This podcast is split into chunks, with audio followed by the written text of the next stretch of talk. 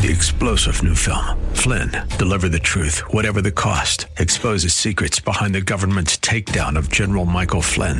Flynn knew what the intel world had been up to. He ordered the first audit of the use of contractors. This set off alarm bells. He told the truth. He was the most dangerous person for Donald Trump to hire. They had to get rid of Flynn.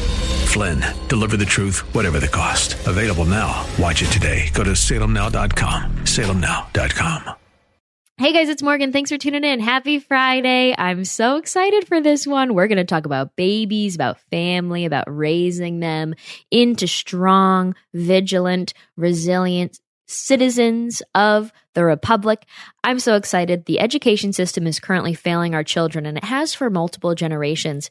And unfortunately, parents, for years and years, decades, we were like, wait, wait, you mean it was bad that we just sent our kids on the school bus every day and they we just assumed that they were getting taught the right stuff and it turns out they weren't?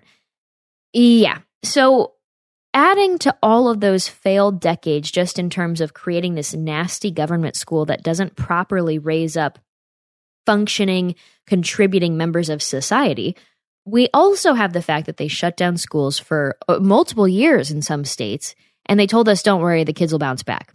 Guess what? A study just came out and it showed the kids did not bounce back. So, we're going to go over this new study, crazy numbers, and we're also going to answer some questions from you guys that I get. The most important topic in terms of the questions submitted to me in the DMs or whenever I post like a little question submission thing, they're always about family, kids, education, and how to work against the current leftist movement that is trying to get at our kids and trying to corrupt the media and the ways that we educate not only kids but the citizens right? I mean that's really what media is all about of what what the press is all about. We're trying to inform ourselves and get knowledgeable about what's going on. And both with the education system and with the mainstream media a lot of it is so corrupted. We aren't getting the facts. And so we've got to figure out what to do against that not only for ourselves and our kids but for the children in our communities so we're going to talk about that i'll answer your questions let's get on into it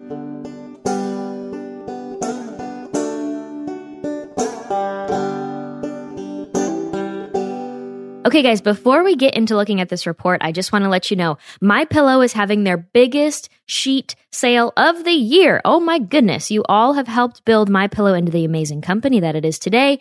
And now Mike Lindell, inventor and CEO, wants to give back exclusively to his listeners. So the Percale and the Giza Dream bed sheet sets are available in a variety of colors and sizes, and they are now all on sale for as low as $29.98 with our listener promo code. You guys can use code Morgan and you'll get twenty nine ninety eight for a whole sheet set. How cool is that? I have them. I really love them, you guys. You can order now because when they're gone, they're gone. The Percale and Giza Dream Sheets are breathable and they have cool, crisp feel. They come with a 10 year warranty and a 60 day money back guarantee. Don't miss out on this incredible offer. There is a limited supply, so be sure to order now. You guys can call 1 800 738 8374 and use promo code Morgan or go to mypillow.com, click on the radio listeners square and use promo code Morgan. Thank you guys so much. So I'm looking at a Fox News headline right now. It says students math and reading scores during COVID-19 pandemic saw steepest decline in decades from the education department. This is by Timothy Nerozzi. We're going to look at the numbers, you guys. The first thing, Byline says Department of Education reveals that average math scores for nine year old students dropped by seven points. American students' reading and math skills were severely damaged during the coronavirus pandemic across almost all demographics. A report on the nation's plummeting test scores was published by the Department of Education on Thursday, showing dramatic losses from the board across the board for students in the US. The Education Department reported, quote, in 2022, the National Center for Education Statistics conducted a special administration of the long term trend reading and mathematics assessments for age 9 students to examine student achievement during the COVID 19 pandemic. Average scores for age 9 students in 2022 declined 5 points in reading and 7 points in mathematics compared to 2020. This is the largest average score decline in reading since 1990 and the first ever score decline in mathematics. The first ever.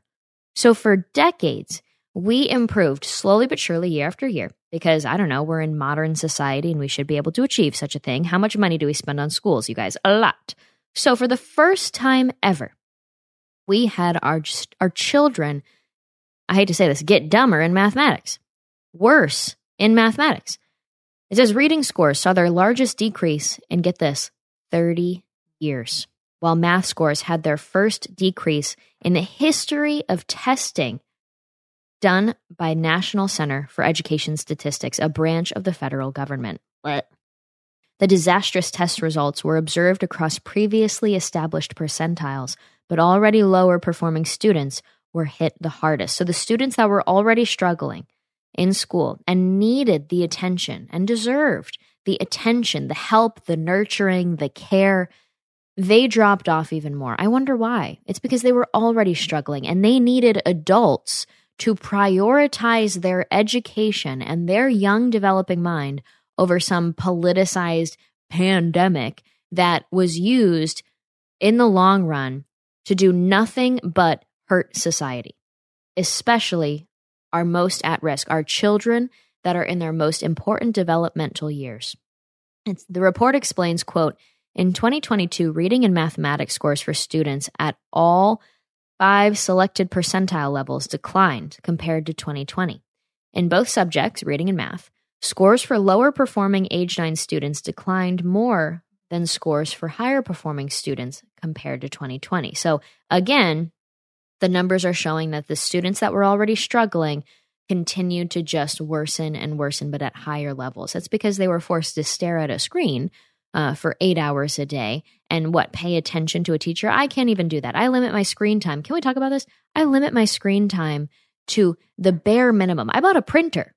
I bought a printer. And now every time i have to read something like an article i just print it out because i can't stand looking especially at my tiny little phone but if you guys look at if you're ever with me in person you'll see all my phone screens are like orange it's because i turned off like all the light settings on the phone I refuse to look at them. It gives me a headache, and I think it's very, very damaging.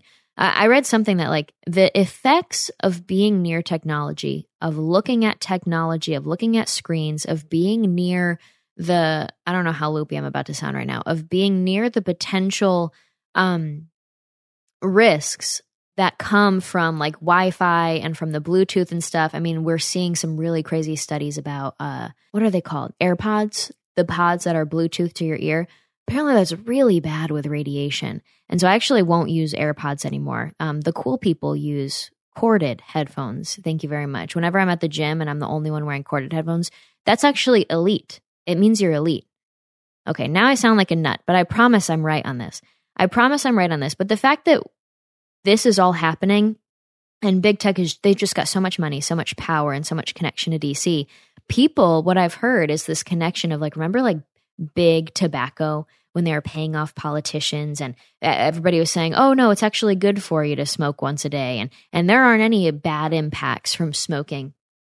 Everybody was pushing this message even though the big tobacco companies were aware of the growing concerns of the fact that wait smoking is is really really bad for you now we all know that it's bad for us now everybody's trying to quit smoking well for the most part people are but people are comparing the issue of humans being around technology so much and the unknowns and the messaging that, oh, no, no, it's fine, don't worry. They're comparing that to the lies that big tobacco used to push.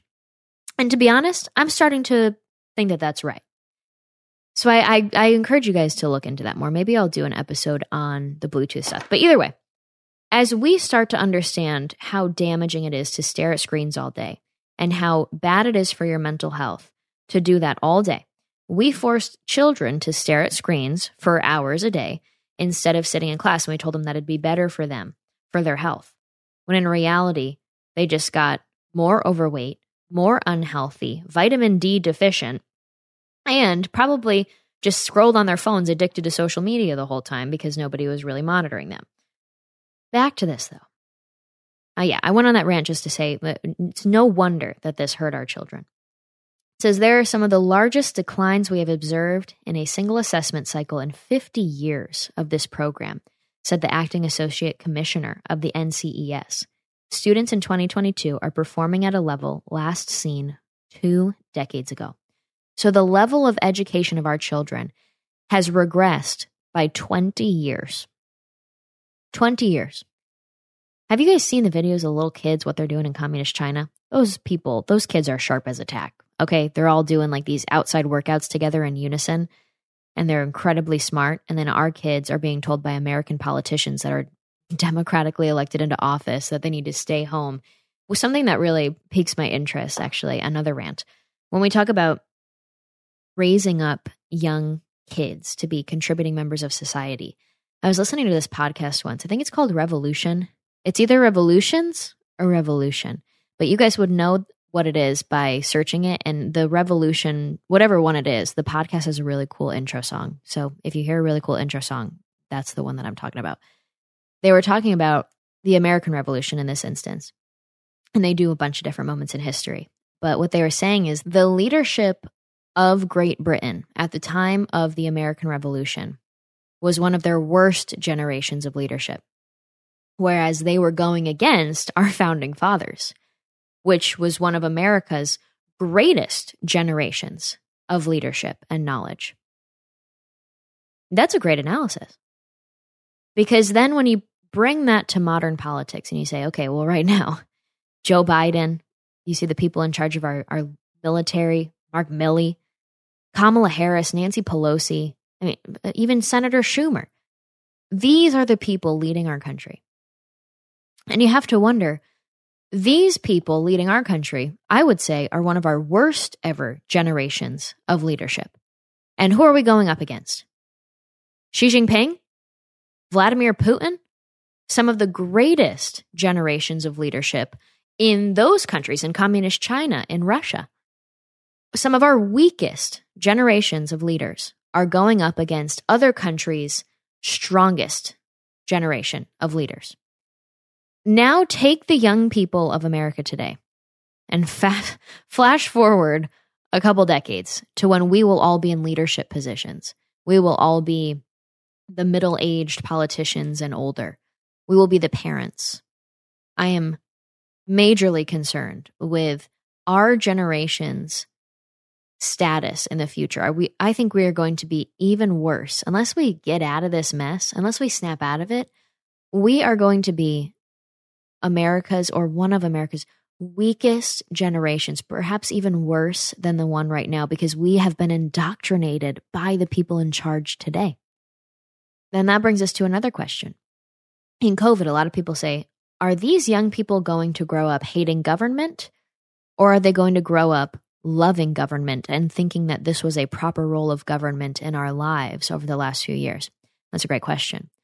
I looked at some of it and I, I think it's not so simple of an answer. It's not oh, 100% one way or 100% the other. I think we're going to have some people, and hopefully, as the years go on and the truth is exposed, more people come to this side. But I think we're going to have some young people that that look at this and say, "What did you do to us? Why did you do this? We're going to look back and be able to analyze what actually happened because it'll be more so looking back on the past. And I don't mean like the rewritten past that the left always likes to rewrite, and they're probably going to do the same. But if they knew the facts and they looked at what they did, they shut down the world for a virus that was very meek and mild. Let's let's be honest. And people hate saying this. It's basically like the flu. And now we even know that, that the death numbers were basically equivalent to a flu season. it's insane to see what they did to the world, did to young people, did to businesses. There, hundreds of thousands of small businesses will never open again. What they did to the economy, all for what? And I think a lot of young people, when they grow up and as they, they age and mature and they look at all this and they become exposed to the information, like I did in the last episode, I told you guys Ivermectin is now listed as a solution for COVID on the federal government's health website. Whereas I showed you right after telling you that the Joe Rogan video where they're all reacting to Joe Rogan when he first stuck his neck out and said, I support ivermectin. They all said he was using a horse tranquilizer. For, and I showed you like it was like a four minute video. I cut it off after like in a minute because it went on for literally four minutes. All of this, I think a lot of people will look at that and go, Oh my gosh. Burdensome, oppressive, overburdening government should never be allowed in this country again. How did we get there? How can we prevent it from happening again? I think a lot of people will say, What did you do to us? Especially the children who had their childhoods taken from them. A lot of them were kind of like cut at the knees, right? In their most important developmental years, forced to stare at screens for years. All of their, their childhood memories taken from them prom, graduation. They had family members uh, that struggled with small businesses being shut down. They, the vaccine mandate, maybe their parents lost their job, and so on and so on. I know a lot of boys that were in high school or college and their track in life was to do XYZ in terms of education. And then their dream was to maybe try and become a Navy SEAL, or their dream was to do XYZ in the military. And imagine that being your core path for years. And you're working towards it, you're working towards it, you go to ROTC in school, or you're taking a certain major to become educated in something, maybe in global issues. And all of a sudden, the tyrannical government says you have to get an experimental vaccine to do this. And all these young men that had hoped for this for a very long time, I personally know them. They say, I don't even know what to do with myself now. like they, they truly are like the, the military was my path. And I, I can't do it because they want to stand up for their own bodily autonomy. So think of all the different instances where young people are going to be affected in this way and have been affected for years, I think that's going to have a serious impact, especially as more information comes out and more people start to wake up to this. But that takes communication, you guys. It's called peer to peer rationale, by the way. That's when I, when I founded my nonprofit where we interview people that escaped communist countries. I was really inspired by a study from Michigan State University, and it said the most effective way to reach a young person specifically with an opposing viewpoint was actually communicating to them via peer, hearing the hard information or the information that they disagreed with, right? The opinion they disagreed with, hearing it from a peer, a friend, not from a parent or a professor. And so it's called peer rationale, peer to peer communication. And it's the most effective way to open a young person's eyes to an opposing viewpoint. So when we think about, geez, we want young people to see what just happened to our country. We want them to wake up. We want people of all ages really to do this. That takes peer to peer communication. That means it's on your shoulders to be that peer that's willing to have the hard conversation. And no, don't go to them and be like, listen, you stupid lib, have you learned your lesson? Don't do that. Don't do that. Be an effective communicator. And I hope you feel empowered and excited. I mean, knowing that you are the most effective communicator of the values of freedom when it comes to reaching our generation, young people especially, that's empowering and exciting. And it, to me, it's very optimistic because it means that there's so much hope and that the hope lies with us and our willingness to have the hard conversations. But not again, again, don't make fun of them. Don't laugh at them. Don't be harsh. Try and open their eyes to this because the enemy, like we said in the last episode, the enemy is not our peers that are falling for it. There's still a chance with them. The enemy are the people who are trying to win them over, lie to them, and get as many people as possible to become sheep. So, total long rant there. My bad, you guys. Let's wrap up this little thing right here. It says much of the nation's standardized testing didn't happen during the early days of the pandemic, so the findings released Thursday gave an early look at the impact of the pandemic learning disruptions. Broader data is expected to be released later this year as part of the National Assessment of Educational Progress, also known as the Nation's Report Card. All right, you guys. So later this year, they said they're going to come out with a more detailed report. That should be interesting. Okay, you guys, now let's get into the good stuff the questions on education and other things. A lot of you guys are asking where slash when in our country did Marxism and socialism and communism start to get taught as an ideology to strive for? And that's a big question. I should preface this whole discussion with like, this is a generational solution. And I'm very adamant about this. This isn't just one election, right? I, I do think that we live in such consequential times that an election does matter so much. You guys saw that. Think of what our life was like before Trump, and now think of it post Trump with Biden. We wouldn't have a vaccine mandate. We wouldn't have had this massive inflation and these spending bills. We wouldn't be dealing with the Afghanistan crisis. Leadership decisions matter who we elect matters. I know for the longest time, it gets so annoying, right? To hear politicians be like, this is the most important election of our lifetime. It's like the boy who cried wolf. we're just so desensitized as voters to hearing this hyper dramatized political rhetoric. And it, to us, it's like, okay, okay, we get it. It's an important election. We'll show up, we'll vote, blah, blah, blah. Half the people don't show up, more than half, right? But now that we're getting into an era where the federal government has so much power, where we're dealing with global leaders that are trying to take over, we need to go and attack every single election as if our lives depend on it. Okay. That's how serious this has now become because a, it is like make or break. It is make or break. And we hear Trump already. I don't know if Trump's going to run. We don't know who's going to be the Republican candidate, but I do know that any candidate that wins as a Republican must do what Trump is already doing right now. Trump said that if he wins, he is going to give back the members of the military their job back. He's going to give them back their job and he's going to give them back pay and he's going to end the vaccine requirement and he's going to do XYZ. And so when we see this kind of stuff, we know when Joe Biden has overstepped in every single way, we need someone that will go in and with a broom just sweep it on out. That's what we need. So these elections do matter more than ever. These elections are truly some of the most important in our lifetime because we're at a turning point. We're at a breaking point, not a turning point, you guys, but a breaking point. And so we really need to get our spine back, is what this is all about, because we're like cracking. You know what I mean? That's a better analogy than like, oh, we're just at a turning point. We're at something a lot worse. Okay.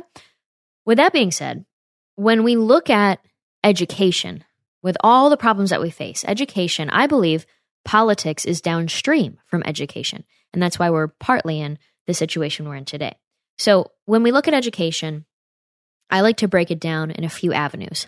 From a really high level, we have the issue of public education. People depend on public education too much. We have gotten complacent. We felt comfortable, and it's a dangerous complacency. For too long, we didn't care what our kids were taught. We didn't care about the rise of the teachers' unions. Now the teachers' unions control everything. We spend so much on our schools and we get so little in return in terms of the success of our kids. Not only that, but we funnel our kids from public school into a system that is the debt creation funnel of of higher education, right? Uh, the, public schools, the guidance counseling system, it just literally shoves American children and their families into this, oh, you must get a four year degree from a liberal arts college that is really nothing other than what you could read in a book on your own in your own free time. You aren't even learning any skills for the workforce. We force them through it. They're put through a ton of debt, and then they have that debt on their shoulders and they can barely get employed because they didn't actually learn any employable skills in this economy. So, so much of it is broken. One of the things that needs to be fixed is just the idea of a dependency on public education. It's not public school, it's government school. And when we look at public school, we need to make sure that there's other options. Because I personally, I'm going to homeschool my kids. And my vision one day, I would love to turn what I use to educate my kids into like a little community school and then maybe expand that. Like I see this as my future.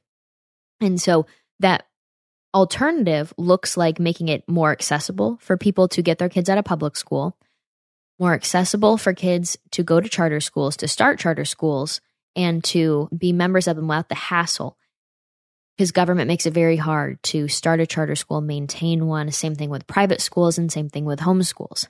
The concept of school choice is very important. It's educational freedom because you shouldn't be forced to send your kid to a public school where their fate is really determined by their zip code. And right now, blue states and blue politicians believe that that should be the case. Blue states are making it as hard as possible to get your kid out of public school. They're making it as hard as possible to start any other alternative schooling method. They want every child in America to be in a public school, even though a lot of the time these rich blue politicians went to private or charter or homeschool themselves, which is ridiculous. So, making other alternative options for education available is a big part of it. But the other thing is saying, you know what? Not everybody wants to homeschool their kids, and that that's okay. I get it. I'm a little weird. I'm out of touch in some ways. I want to do that for sure. I get that other people don't want to. I get that it's it's a lot to ask people to all of a sudden make this kind of radical change in their lives, especially when they just assumed, "Oh, I thought you just send your kid on the school bus every day." A lot of people are going to probably have to send their kid to public school still for quite some time. You know, I'm not expecting an immediate solution.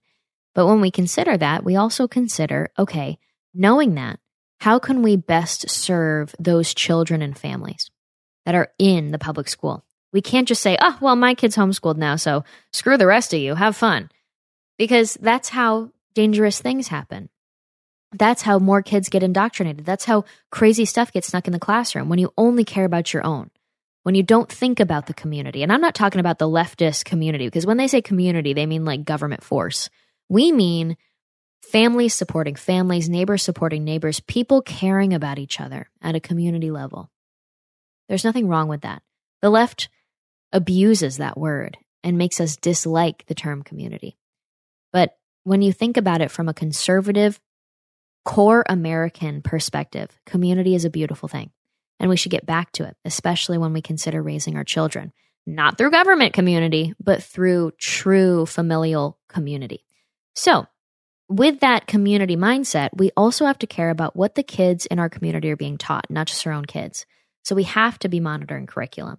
We have to make sure we're improving the quality of teachers, the quality of our schooling. And that doesn't mean just shoveling more money at the public schools. It means caring about the kind of curriculum that's taught.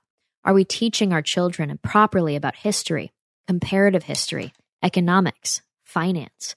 Are we teaching them about business? Are we teaching them not only about important historic events, but are we teaching them to be able to understand comparative history in the sense that, wow, we really have a good here? And are we teaching them how to critically think? Not what to think, but how to think. Now, that brings us to the other aspect of education. What should a school be teaching children versus what should parents and families be teaching children? I think one of the other issues that we have is a dependency on the school system to teach our children stuff that is supposed to be taught by families. Now, I think, especially with the creation of the welfare state in the 60s, we saw the destruction of the family. And so a lot of people will will say something like this to me. They'll say, "Well, Morgan, a lot of kids don't have that role in their life or somebody in their life to teach them certain things and so the school has to take that up." And I think that's absolutely a valid point. But perhaps the government public school doesn't have to take that up. Perhaps again we have to get back to community. If a child is lacking a role model or a a masculine or feminine figure in their lives to teach them certain things, perhaps we should be better about being community members and caring for each other than saying, oh, well, then we'll just try and have the government school teach them XYZ. I can't tell you how frustrating it is when I see people that say, they'll be like, I can't believe our kids are taught the Pythagorean theorem in school, which is a super important and basic concept, by the way. I think they just picked that as the example because it's a long name. But they say, I can't believe our kids learn Pythagorean theorem, but they can't even change a tire by the time they graduate, or they can't even do their taxes by the time they graduate. And I'm kind of like, uh, why would we want the government to teach our kids basic life skills? Why do we need to have home ec in class anyway? Shouldn't that be something we learn in the home?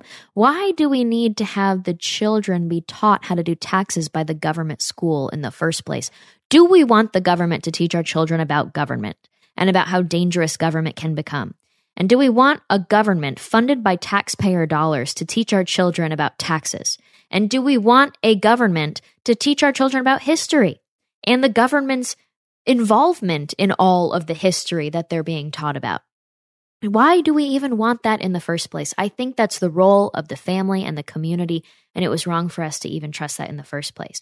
That brings us to this this question, and we're getting back to it. Sorry, I went another rant. Where and when in America did Marxism and socialism and communism start to get taught as an ideology to strive for? This is a multifaceted issue. Yes, in history, and uh, to be honest, most classes don't even have economics anymore, most middle school and high schools. In history class, you aren't really taught much about the 20th century. Let's be honest. So, like, from a very direct perspective, let's look at it like this I do not think we are properly taught about the dangers of socialism and communism and the history of the 20th century enough. We are not properly taught about that in middle school or high school. Instead, we're taught the basics. We learn about the fact that there's dictators then, right? But nobody, nobody is properly explaining, in my opinion, that these dictators, Stalin, Castro, Mao Zedong, Pol Pot, the rest of them, they all came up with the same radical leftist ideology, but promising justice and progress and beauty and a utopia that was just so attainable if they just had all the people follow them. That is how these people came to power, but we aren't taught that. So then when we hear this same kind of rhetoric from the radical left today, no red flags go off in our head because in the public schools, we were not taught that that kind of promise, the campaign promises of AOC, the, the fill in the blank for all policies, the, oh, well, we're democratic socialists. Guess what? Uh, Fidel Castro called himself a democratic humanitarian. Guess how that turned out? Within a matter of how many days, how many months, he was a communist dictator who had a guy named the Butcher, Che Guevara, the Butcher, who did his dirty work for any capitalist, anybody who got in his way. They were sent to a prison and shot in front of a wall. And they would actually have the family members get invited to watch the death of the other family member in the camp because Che Guevara wanted those family members to go out after that, that killing and tell all the people in their community about how horrific it was so then the fear would spread. But yeah, he called himself a democratic humanitarian, uh, that Fidel Castro guy. Now we have Bernie Sanders running for president who praised Fidel Castro. You have the Democratic Socialists of America running candidates like AOC. They were like, oh, goodbye, Fidel. We miss you. Black Lives Matter. Remember these? We uh, are trained Marxists. Black Lives Matter wrote a letter saying goodbye to Fidel. Goodbye, Fidel. Thank you for your amazing life, amazing life's work down in Cuba. Thank you so much. When he died, they wrote a letter to Fidel Castro. So all of this kind of stuff is allowed in America today because we weren't properly taught about these guys to begin with. So no red flags go off at all in our heads because we weren't taught that these promises, this language, this behavior is red flag worthy to begin with. So that's one concern, right? I would say the other concern is a, a more aggressive indoctrination now. Because when I was first starting this, I would get a lot of people that would ask, like, what's going on in the schools? And I would explain it as like an indirect indoctrination because they wouldn't tell us about the 20th century.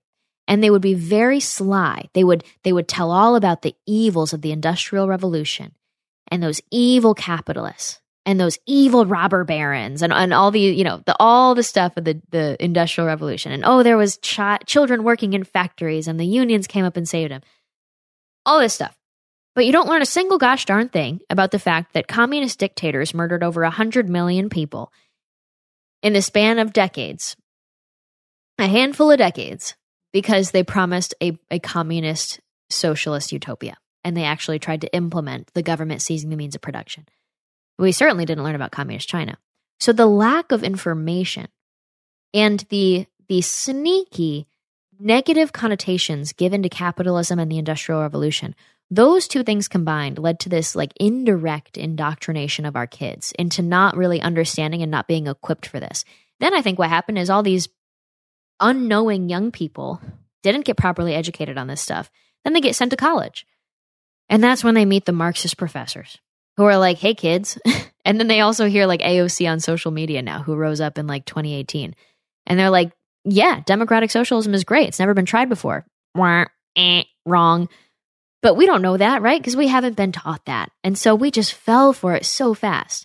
So when I hear people say, we got to fix the colleges, we got to fix the colleges, I say, no, no, no, no, no. We got to equip the kids when they are in elementary, middle, high school.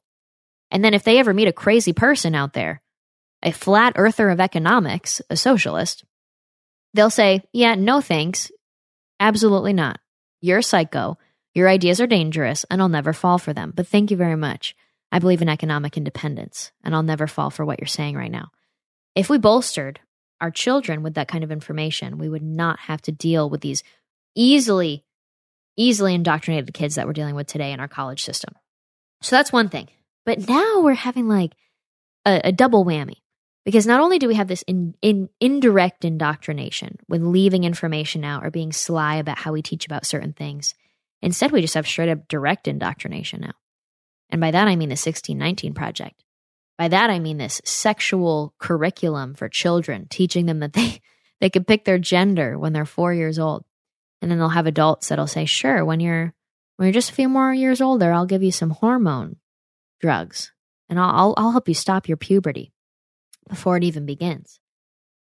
And then by the time you're 15, I'll be planning your hysterectomy to remove your uterus and your ability to have a ch- child one day the direct indoctrination via like direct aggressive curriculum that t- teaches actual lies that is now on the rise and that's almost in every classroom you can think of Not only that, it's in every boardroom of corporate America, it's in the military with required trainings, it's in our bureaucratic agencies in our government.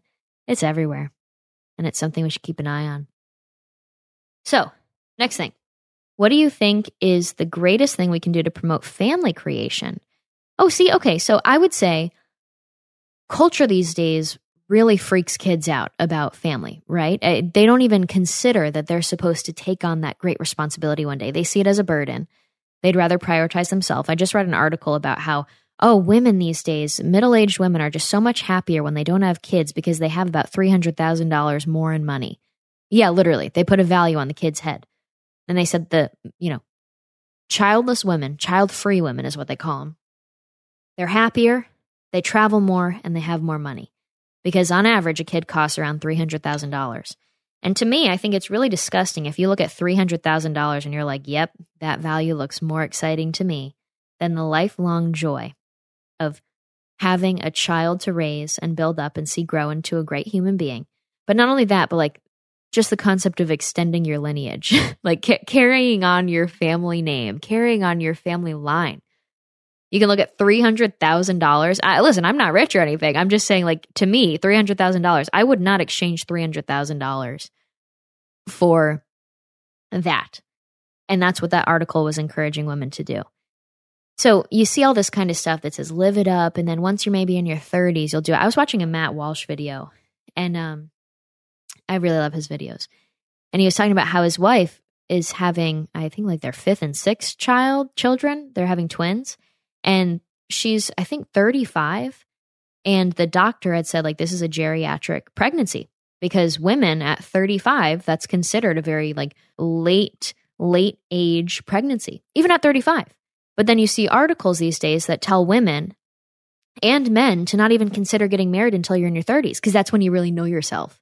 But Matt was saying like no, part of the whole point is to to marry young and then build a life with someone and you build a life together. You don't build your own life and then you're in your middle ages, your 30s, and you're like, ah, I guess I'll find someone. Because then by the time you're trying to find someone, you're trying to combine your perfect little life that you built for yourself, and you can't find someone that fits perfectly into the spot that you have made room for in your own life. And so you try to do that, and then you're like, oh, maybe I should have a kid. Oh, wait, I'm having kids in my mid 30s when my body is now considering it a geriatric pregnancy?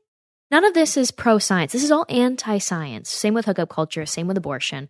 All of it is anti science. But I think the way to get around this is to truly pass down as role models, as mentors, pass down the excitement that comes from creating life, from taking on the responsibility of building your own family.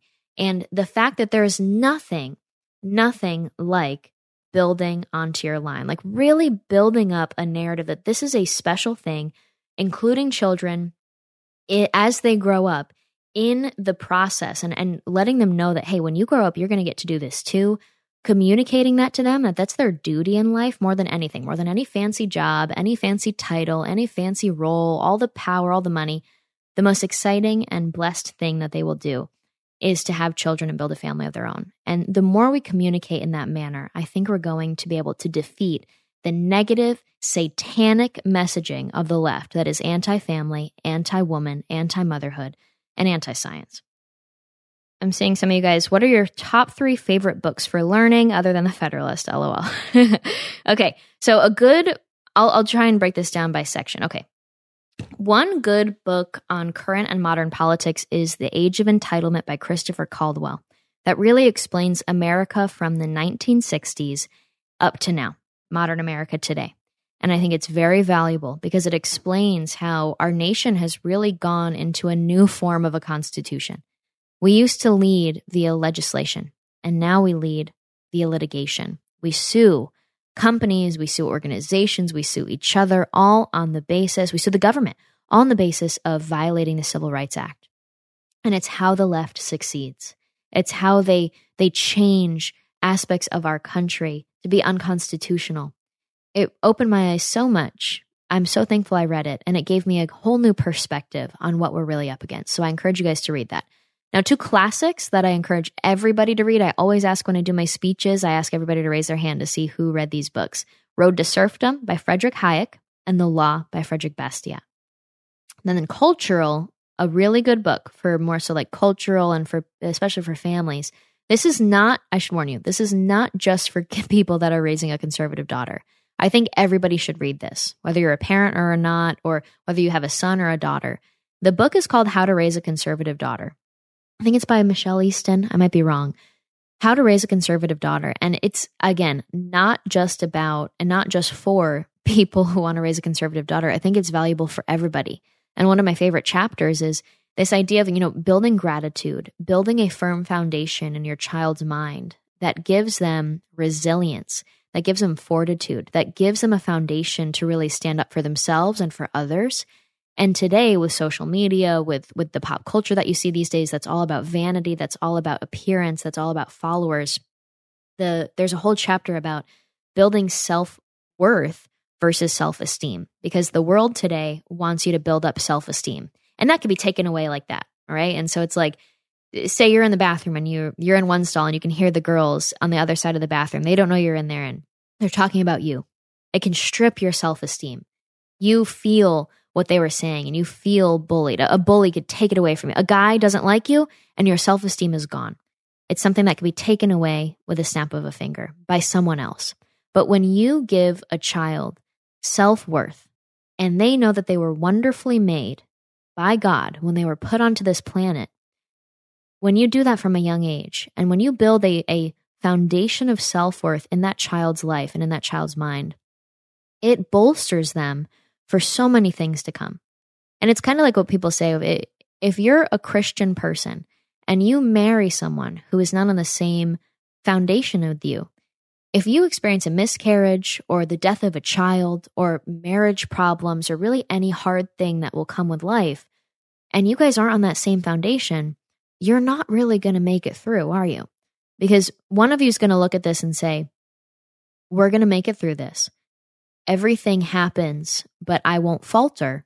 And I'm going to be able to stay calm because I know who I am and I know that I was made in the image of God. And we're going to get through this and we're going to pray through this. Somebody else might allow it to just break them down. And it's a hard thing to, you know, hear, right? Like that was a little aggressive, but the science shows that the, the data shows that, that that's what really can break people apart is if they don't have a calm, clean foundation for them to always stand on. It's like what, what am I talking? It's in, it's like in the book of Matthew, you guys. If you build your house on sand, it's going to fall over. It's, it's done. As soon as something bad happens, as soon as things get shaky, the house won't stand. But if you build it on rock, you're solid, you're good. And so uh, that book, How to Raise a Conservative Daughter, it's got all these tips on how to do that, especially for kids in the modern age with technology and all this stuff. And it's a really special book. I shared that actually, and like thousands of people clicked on that link for the first time. That was the first time that happened for me for like my Instagram story. That was really cool. But you guys, I hope that was helpful. I'm going to check out now. Hope you guys have a good weekend. Thanks for tuning in. Like I said, this education stuff, I still have, oh my gosh, I still have like 20 questions on the the education topic that were submitted. So I guess we'll do more questions another time, but hope you guys have a great weekend. Thanks for tuning in. Please subscribe. And please, if you like this, please share this with someone. I would really appreciate it. Thank you.